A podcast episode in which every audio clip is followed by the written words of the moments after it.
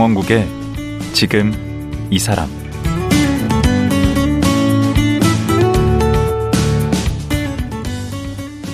안녕하세요. 강원국입니다. 요즘 보면 다양한 질병과 장애를 가진 분들이 자신의 이야기를 감추지 않고 솔직하게 얘기하는 경우가 많아지고 있습니다. 그리고 그 내용도 단순히 아픈 몸 치료에 그치지 않고 불편한 몸과 마음을 있는 그대로 받아들이고 또 함께 공존 공생하는 이야기를 하고 있습니다. 오늘 모실 이한희 기자도 그렇습니다. 현재 7년째 우울증과 함께 살고 있는데요. 마음의 감기라는 우울증과 공존하면서 타인과 삶에 대한 관점도 많이 바뀌었다고 합니다. 오늘은 이 얘기 나눠보겠습니다.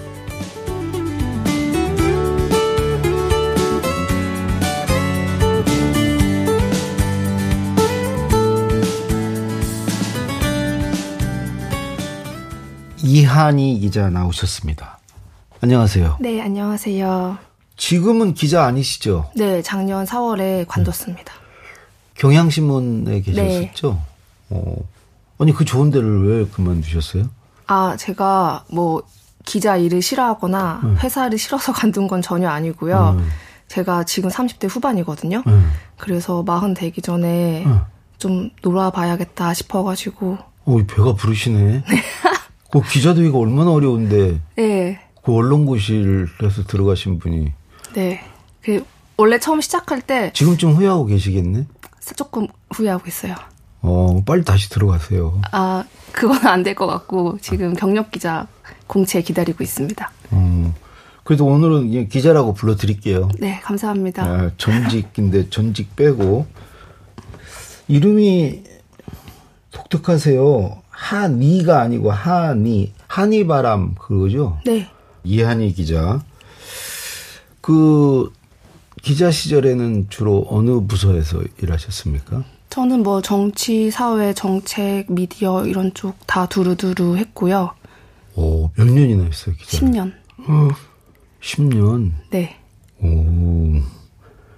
작년까지 10년 하셨고, 그러면 어, 13년부터 하신 거네? 2013년 기자 생활을? 12년부터 했습니다. 12년부터. 네. 음. 네. 아닌데. 13년 2013년, 맞아요. 네, 2013년 6월. 어떻게 저, 보다 모르셔. 깜빡깜빡 하시죠, 아, 이제. 네. 이게 우리 대충 가늠은 되실 거예요. 우리 청취자분들이. 아. 사회생활 10년 됐다고 하니까. 네. 대략 나이나 이런 게 가늠이 될 텐데. 음. 지금은 그러면 그냥 노세요? 네. 아무것도 않고? 네, 부모님이랑 음. 좀 시간 많이 보내고, 네, 그러고 있어요.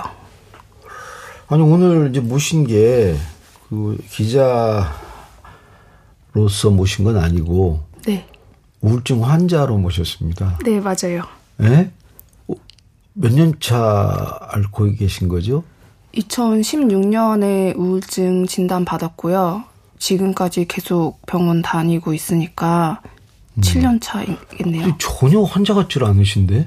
네, 그 다들 그렇게 말씀을 많이 하시더라고요. 아니 환자 아닌 거 아니에요? 저도 환자 아니었으면 좋겠어요. 아니 보통 평균보다 훨씬 더 밝으신 것 같은데? 네, 그게 어 사실 사람들이 우울증이라고 하면 네.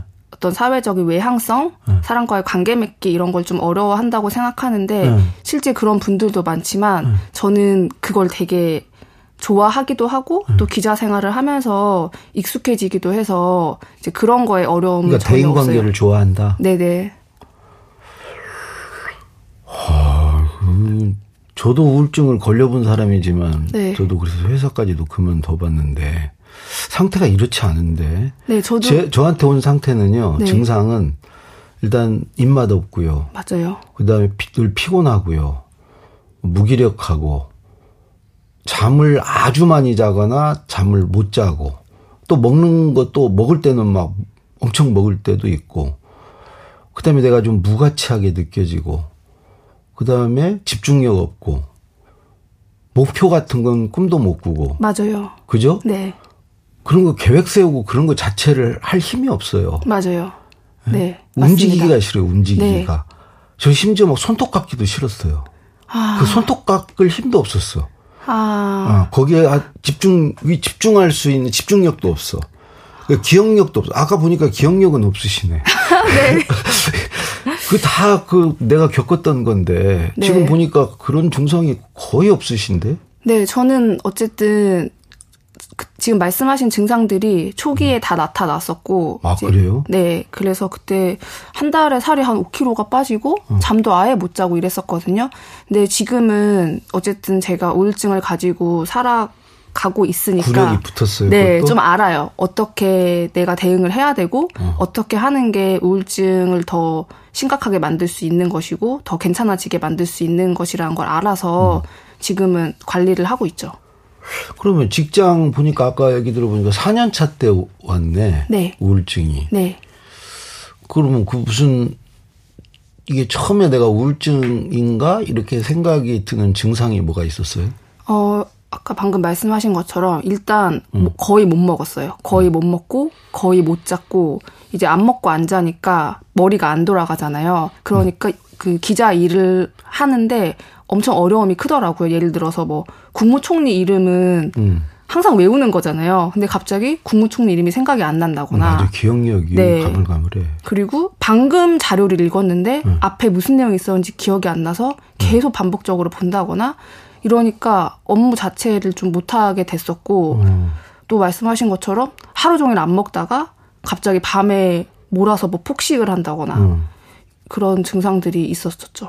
그래서 어떻게 바로 그런 자각 증상이 아 우울증이 왔나 보다 그러고 병원에 가신 겁니까? 아 전혀 아니고요. 저는 제가 우울증에 절대 저는 우울증이랑 저는 아예 관련이 없다고 생각하고 살았기 때문에 음. 그건 아예 선택지에 두지도 않았거든요. 음. 근데 같이 공부를 하던 친구들이 있었는데 그 친구들이 살이 너무 많이 빠진 것 같고 음. 계속 아 제가 또 계속 울었거든요. 아 울었어요. 네네 계속 계속 울었는데 예를 들자면 뭐하다 우는 겁니까?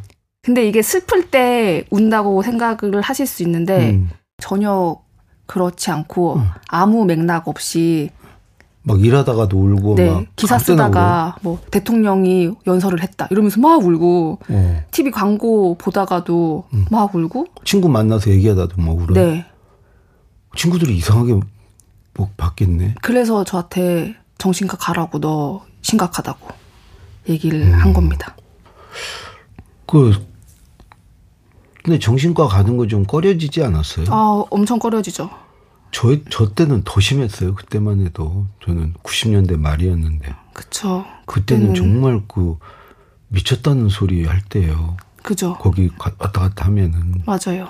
예. 근데 어떻게 가셨어요? 저는 여성이고 젊으신 분이. 처음에는 아 친구들이 그렇게 얘기를 해도 음. 아, 무슨 내가 우울증이야 이렇게 하고 약간 흘려들었었거든요. 음. 근데 계속 못 자고 계속 못 먹고 엄청 무기력하고 맨날 토할 것 같고 막 귀에서 이명이 들리고 음. 이렇게 되니까 하, 정신과로도 한번 가봐야겠다. 도저히 어. 살 수가 없어가지고요. 그러니까 울고 하는 것 때문에 뭐 살 수 없었, 없다는 그런 생각은 안 들었을 텐데. 네. 뭐 심해졌나 뭐 이- 이명 현상이 있었다고요? 네, 이명도 이제 삐 하는 이명 네, 있잖아요. 네. 그게 계속 들리고 이제 구토감 이런 게 계속 있고 또 못 먹고 못 자니까 엄청 피곤하잖아요. 음. 그리고 뭐 당연히 회사도 가기 싫고 제가 뭐 회사에서 좀 소심해가지고 음. 막 무단결근하고 이런 거 안 하거든요. 근데도 그냥 핸드폰 꺼버리고 음. 원래 소심한 사람이 네. 잘 와요 우울증. 아 그럴 것 얘기 같아요. 네. 들어보셨죠? 네, 네 맞아요. 남의 눈치 잘 보고 막 그렇죠. 다 신경 그렇죠. 쓰고 이래가지고. 완벽주의. 네, 네 맞아요. 이런 사람들한테 옵니다. 네, 그리고 여성이 남성보다 거의 두 배더 네. 높을걸요? 네, 우울증에 걸릴 확률이. 네 저런 건 없었어요. 막 살기 싫다. 있었죠. 아, 거기까지 갔어요? 네. 살기 아까 말씀하셨던 것처럼 삶의 목표를 없잖아요. 음. 목표가 지금 당장 살기도 너무 힘든데 뭐 5년, 10년 뒤를 계획하고 뭐가 되고 싶고 그럼 이런 게 의욕 자체가 없어요. 네, 없으니까 아, 그럼 내가 왜 살지? 굳이 뭐 살아야 되나? 그래서 이제 그냥 아, 내가 자살을 해야겠다 이런 건 아닌데 아, 그냥 내가 안 살았으면 좋겠다. 더 이상 아침에 일어났을 때 그냥 모든 게 끝나 있었으면 좋겠다. 맞아. 그런 생각은 네. 정말 들어. 네. 죽기도 힘들거든요, 사실. 어. 그, 아, 실제로. 근데 그렇다고 해서 절대 죽으란 소리는. 아, 네, 맞아요. 그러니까 실제로 음. 우울증 환자들이 제일 많이 죽는 때가 가장 우울할 때가 아니에요. 그때는 힘이 없기 때문에. 음. 그렇지. 약간 우울에서 조금 벗어났을, 벗어났을 때, 때. 그때 약간 힘이 생기거든요. 음. 그때가 제일 위험하다고 해요. 자살 위험도가 제일 높거든요. 음. 네. 우리나라 그 자살률이 OECD 뭐 1등인 것은 뭐 네. 다들 아는 얘기고 우리가 죽는 원인 중에 몇 등인 줄 아세요? 자살이? 몰라요. 해마다 다른데 4등 또는 5등입니다. 아. 암이 제일 높고 음. 4, 5등이에요. 어린 친구들은 1등입니다. 1등. 그죠. 청소년 자살률, 청소년. 네, 사망. 청소년들은 사망 원인 1등. 네. 근데 우울증 환자가 자살 확률이 굉장히 높죠. 그쵸. 네. 굉장히 무서운 병이에요. 네. 근데 왜 그거를 마음의 감기라고 그래요, 우울증을? 어, 그러니까요. 그게 처음에 사람들이 우울증이 있음에도 병원을 찾지 않고 방치하다가 그게 뭐 자살로 이어지거나 자해를 한다거나 이렇게 심각하게 진행이 되니까 음. 빨리 병원에 가라는 의미로 마음의 감기라고 표현을 하기 시작했던 것 같은데 음. 사실 정확한 표현은 아니고 그래서 요즘은 많이 안 쓰더라고요. 네. 음. 사실 그 최근에 그 한림대 성심병원의 김현아 교수신데 예, 그분은 이제 따님이 아, 예, 네네. 조울증 네. 있으세요. 네. 그래서 최근에 모셨습니다. 음. 그, 음, 거기는 이제 그 가족 중에 이제 환자가 있으신 거고, 그래서 그냥 내친 김에 당사자도 한번 모시고 싶다. 나, 예, 그, 당사자 얘기도 좀 듣고 싶다 해서 모셨는데, 그 우울증에 걸린 원인 같은 건 찾으셨나요? 왜 우울증을 앓게 되셨는지? 그거를 사실 저는 못 찾았거든요. 아, 저는 찾았는데. 아, 그래요? 네. 오, 뭐였나요? 저는 음, 업무 부담, 강박, 음, 되게 이제 저 스스로도 약간 완벽주의 성향이 있고 이제 그때 모시던 분이 그런 걸 많이 요구를 했고 저에 대한 기대 수준이 높았고 거기 항상 못 맞춰드렸고 그럼 좀 네. 솔직히 좀 약간 저 스스로는 꾀병 같다는 느낌이었어요. 아, 그걸 못 맞춰줄 것 같으니까 아. 그냥 나 우울해 나 무기력해서 이런 거야. 그리고 그냥 나자빠진 게 아닌가 저 스스로 진단인데 그렇지 않을 거예요. 아마 모든 우울증 환자들이 예. 저도 처음에 병원 갔을 때 비슷하게 느꼈거든요. 의사가 나한테 꾀병이라고 하면 어떡하지? 어 근데 아니었어요. 음, 많은 분들이 왜냐하면 한국 사회에서 정신질환 자체가 나약해서 그래라고 하는 어떤 생각들이 보편적이기 때문에 그리고 뭐 힘내라 그러고 그죠. 마음을 네가 다 잡아라. 뭐 다 잡으면 되지 네 그렇게 얘기를 하죠. 근데 네. 그거 안 돼요. 그니까요. 네. 그 뇌에 문제가 있는 건데. 네. 그 처음에 병원 갈 때 어땠어요? 처음 병원 갔을 때 일단은 여러 가지 고민이 좀 걱정이 들었는데 의사가 꾀병이라고 하면 어떡하지? 근데 병원 문 밀고 들어가는 것도 처음엔 좀 힘든데. 아, 그래서 사실 제가 병원 딱 갈 때그 건물이 병원들이 다 모여 있는 건물이었거든요. 보통 그렇죠. 네. 근데 4층이 정신과였는데 4층을 누르기가 너무 겁이 나는 거예요. 엘리베이터 안에 사람들이 많이 있으니까. 그렇죠. 음. 그래서 못 누르고 가만히 있었는데 어떤 분이 4층을 딱 누르시더라고요. 저 같은 5층 가서 걸어 내려오는. 아. 아, 대신 눌러주는 분이 계셨군요. 네, 근데 어, 고맙지. 네, 그래서 어 땡큐다 이러고 딱 갔는데 음. 정신과에 딱 들어가는 순간 너무 놀랬던 게 음. 사람이 너무 많은 거예요. 맞아요. 그렇게 말 않고 다니는 사람이 많아. 네. 어. 그래서 조금 그건 안심이 됐어요. 어. 아, 이렇게 많은 사람들이 아프구나. 음. 네. 근데 의사 선생님 뵀을 때는 의사 선생님은 딱 아니면 어떡하지 그런 생각했다고요? 네. 그래서 음. 아, 어떡하지 생각하면서 딱 들어갔는데 음. 의사 선생님이 아, 뭐 이한이 환자 어떻게 오셨을까요? 이렇게 딱 물어보는데 갑자기 눈물이 막 울었겠네. 예, 막, 막 터져, 터져서. 그거는 울 타이밍인데. 예, 예. 막 계속 울고, 그 또 검사를 하거든요. 예. 이제 몸에 막 뭘 붙이고 검사를 해요. 이제 그런 검사도 받고, 그 진단이 딱 나왔어요. 네, 전 늦게 갔어가지고, 음. 그러니까 이미 그 선생님 말씀하신 것처럼 그런 증상이 나타났을 때는 이미 늦었대요. 어. 그래서 딱 갔는데 이미 너무 늦게 왔다. 그래서 치료를 오래 해야 된다 라고 음. 얘기를 하시더라고요. 음, 그 얘기 들었을 때는 어땠어요? 오래라는 거가 가늠이 잘 안 돼서 어. 사실 제가 약을 뭐 한 달, 두 달 이렇게 먹어본 적이 없거든요. 음. 그래서 오래라고 해봤자 3개월에서 6개월 정도 예상했는데 음. 이렇게 뭐 6년, 7년 될 거라고는 생각을 못 했어요. 음. 지금도 이제 진행형인 거죠? 네. 약을 먹고 있죠. 병원을 다니고. 근데 우울증도 완치가 안 된다고 그러던데?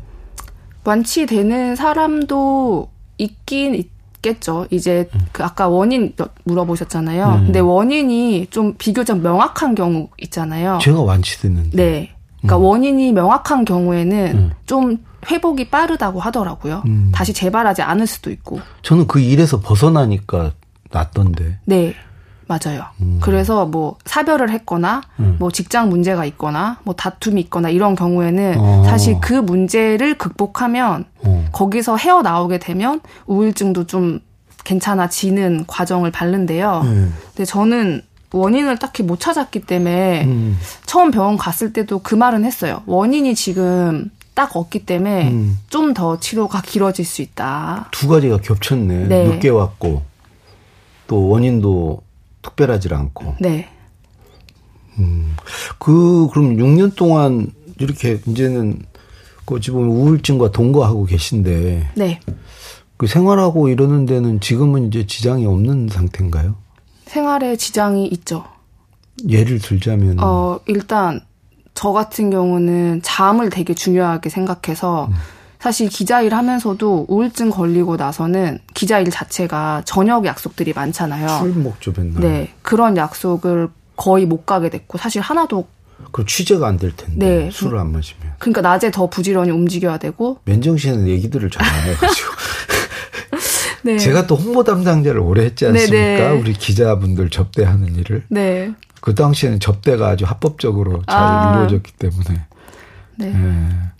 그런 어려움이 있고, 어, 제가 계속 관리를 한다는 게 음. 우울증이 심해지지 않도록 딱 일정에 정하, 정해진 시간에 정해진 만큼의 잠을 자고 아. 무리한 일정을 만들지 않고 섭생을 잘해야 돼. 네. 먹고 자고. 네, 맞아요. 먹고 자는 게 제일 중요하고 음.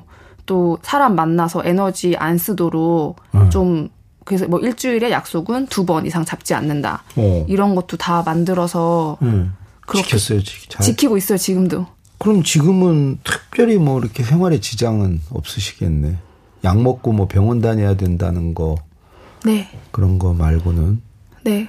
근데 나 걱정된다. 지금 그, 이 경력직으로 들어가셔야 되는데 네. 그런 병력이 있으면 네. 선입견을 갖고 볼 수 있는데 그렇죠. 저 들어가지고 막 우울하다고 맨날 그러고 다니면 아, 일을 어떻게 시켜요? 그래서 이렇게 방송에 나와서 지금 막 이런 얘기해도 되는 겁니까? 근데 그래서 이게 저는 일할 때는 절대로 그런 티를 안 내요. 그러니까 집에 가서 이미 다 얘기해서 지금 티 다 났어요. 지금 티 다 났고 누가 뽑겠어요 아, 지금. 아 그렇죠. 그래도 이 병력을 질병을 근거로 뽑지 않는 건 차별이기 때문에. 음. 네. 그래서 만약에 이제 뭐 면접을 봤을 때, 어, 네. 본인이 우울증인데, 네. 근데 저는 오히려 병원을 가는 우울증은 네. 괜찮다고 생각해요. 저는 잘 관리를 하고 있고, 음. 병원에 안 가는 우울증이 이렇게 더 문제인 것이지. 그러니까 지난번 강남역 맞아요. 그, 그때 묻지마 무슨 요즘 묻지마란 말도 쓰지 말라고 그러는데. 네. 그 사람이나 이제 그런 경우는 네. 병원에 안 갔거나 맞아요. 병원 치료를 중단했거나 그러니까 병원에 다니는 사람은 그런 문제가 안 생긴다는 거죠. 네. 관리를 받으면. 네. 지금 관리를 받고 계시니까 네. 문제가 없습니다. 네, 저는 괜찮다. 이렇게 면접에서 어필을 해보려고요. 네, 원래 그런 병이 없는 사람이 더 문제예요, 지금. 아니, 실제로 범죄율 아세요? 범죄율. 아, 그 정신질환자와 어. 정신질환 아닌 사람 범죄율. 네. 아, 네네. 장애인과 비장애인 네. 범죄율 어디가 높아요? 그 비장애. 비장애가 네. 더 높죠. 네, 높습니다. 그 사람들이 더 죄는 많이 짓죠. 네. 우리 장애인들은 네. 범죄를 덜 저질러요. 네. 정신 장애인 네, 네. 경우에 맞아요. 그죠? 네, 맞습니다.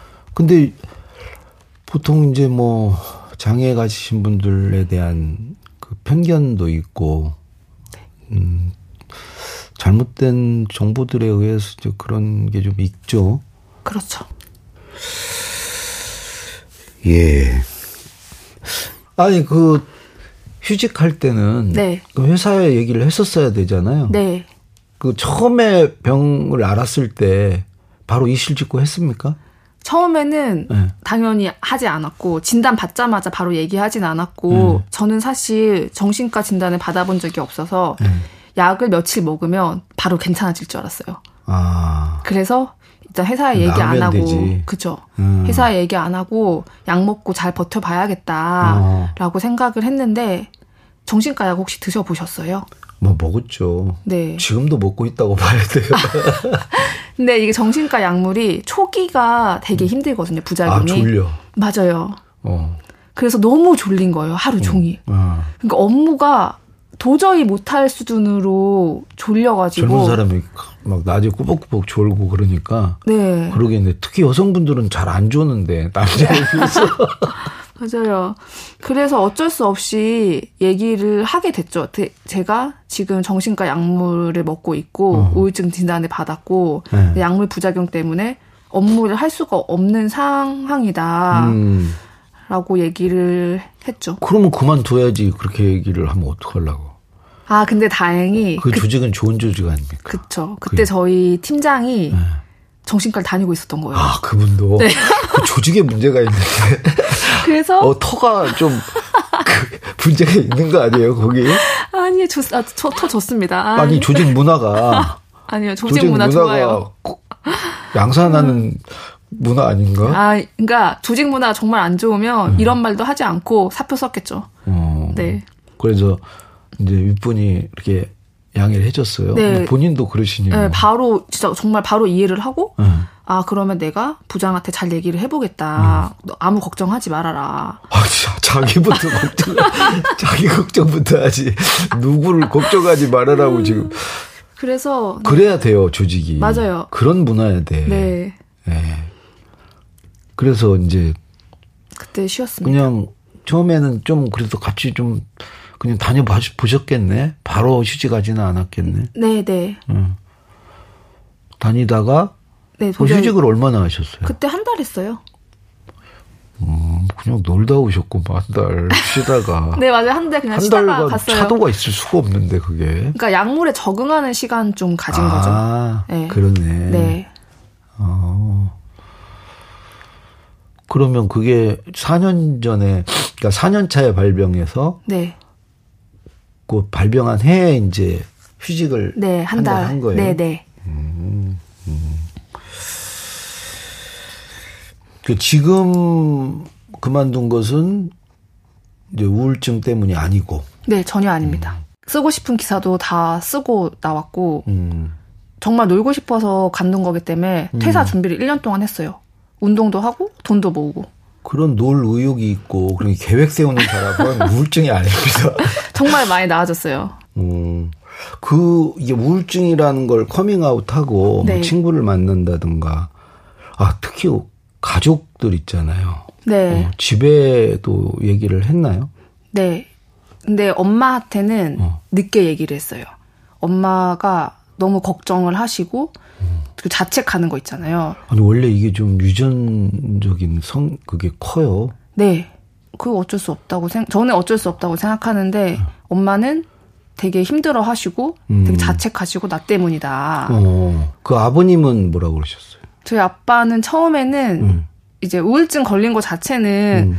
그냥 뭐 그럴 수 있다. 그리고 저한테 저희 아빠가 우울증에 대한 이해도가 되게 낮으셨거든요. 예. 저한테 먹고 살기 편한 사람이 걸리는 병이다. 어, 이러면서 대부분 그렇게 생각해요. 네. 배가 불러서 그렇다. 맞아요. 네가. 정확히 그렇게 너 한번 말씀하셨어요. 바빠봐. 네가 지금 어 아주 그냥 응? 이런 소리 해요. 정확히 그렇게 말씀하셨어요. 음. 네가 어 어려움을 안 당해봐서 그렇다고. 예, 네가 먹고 사는 게 오늘 내일 해봐라. 음. 어, 내가 뭐 네의 삶의 의미가 뭐고, 음, 어, 그런 생각을 할 겨를이 어디 있어? 음. 그렇게 처음에 말씀하셨는데 제가 걸렸을 때도 그랬어요. 사람들이. 그쵸. 맞아요. 정신 아직 못 차렸다고. 네. 네. 어, 그래서 그 아버님이 그러시다가 그러다가 이제 시간이 지나고 음. 또 이제 제가 책이 나오고 나서 음. 아빠는 책을 읽으셨거든요. 그 책이 나의 F 나의 F 코드 이야기. 네. 그 책을 읽으시더니 뭐래? 읽고 나서 되게 많이 도움이 됐다. 우울증이라는 병을 아는 거에도 도움이 됐고. 딸을 아는 게 중요하지. 네, 너를 또 알게 됐고. 음. 네. 그러시구나. 그 이제 나의 F 코드 이야기 이게 뭐 어떤 책이에요? 제 우울증 어 처음에 증상이 나타났을 때부터 네. 이제 4년 될 때까지 만성 우울증 어. 진행되는 과정을 쭉 그린 건데 어. 제가 사실 우울증 걸렸을 때 어. 저는 정보 접근성이 높은 사람이잖아요. 어. 기자고 기자니까. 또 연령대도 젊, 젊으니까 정보를 음. 잘 찾을 수 있는데도 음. 정보가 너무 못 찾겠는 거예요. 음. 그래서 그냥 그런 정보들도 음. 다 취재를 해가지고 음. 그래서 어, 우울증은 무엇이고 왜 걸리고 약의 부작용은 어떻게 나타나는 것이고 음. 어, 상담과 정신과의 차이는 무엇이고 상담에서 이런 것들을 배울 수 있고 이런 것들도 좀 실용적으로 취재를 해서 넣었습니다. 실제로 자기 경험한 얘기를 중심으로 네. 거기에 취재까지 해서 네. 일타 쌍피네. 어, 네. 그 얘기를 네. 듣고 싶은데 이제 시간이 다 됐어요. 아. 사실 제가 오늘 모시면서 아, 좀 힘들 수 있겠다 방송이 이렇게 우울하게 막 그러시면 어떡하나 생각했는데 전혀 뭐 예상과 달리 너무 그 말씀 잘해 주시고 어, 그래서 좋았습니다. 내일 이렇게 요 상태로 어, 내일 하루 더 모시고 얘기 듣도록 하겠습니다. 고맙습니다. 네, 감사합니다. 자신의 우울증 경험을 세상과 나누고 있는 이한희 기자였습니다.